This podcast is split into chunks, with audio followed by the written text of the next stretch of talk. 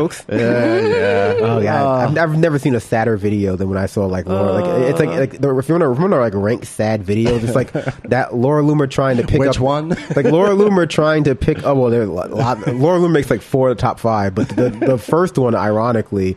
Is, I guess not ironically, is the one where she was trying to pick up that like weird Aryan dude. Then it's just like in the bar. then it's like the one where oh she like she, pr- she she prints out the fucking like Louis Farrakhan's tweets and hangs out outside Twitter.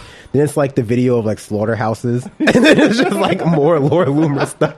Listen, we all know Twitter was a huge mistake, but if Twitter has done one thing, it has brought dragging Laura Loomer into this world, which is worth it. We Ashkenazi IQ, whatever. We do not believe in race science here at the Antifada. We do, however, fully endorse boob science. I like I like I like race math. Race math is when like you like when you get like Soledad O'Brien like counting how many black people are at like Bernie Sanders rallies and, and, and like like you know fucking marrying it with like the demographics of the city of the city where she's just like ah I've counted a hundred like a hundred people at this rally, fifteen are black. This neighborhood is thirty five percent black. That happened. that's that's racism. Like, I think that's- like anyway. But what were we talking about? we were going We to were talk about talking communism, about I the think. very Oh, serious and This is the paywall, so weighty it's fine. take that you had, saying you would prefer communism with some racism to perfectly woke diversity capitalism. Well, so that was so. Oh yeah. Then I talked about my all my terrible hot takes. So yeah. So I mean, obviously, that was part of a larger conversation we were I was having about like the the sort of false dichotomy of race versus class as it exists online,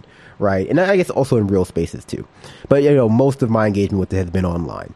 Uh, insofar as that you have this version, this sort of like this reductionist version that's often more, I would say, more often than not, it tends to be uh, a shallow accusation by liberals as to like what they think the left is, and part of that has to do with their sort of belief that like you know the Democratic Party is like the party of multiculturalism, and if you're outside of that party, you must be like by you know again essential quality like white and male.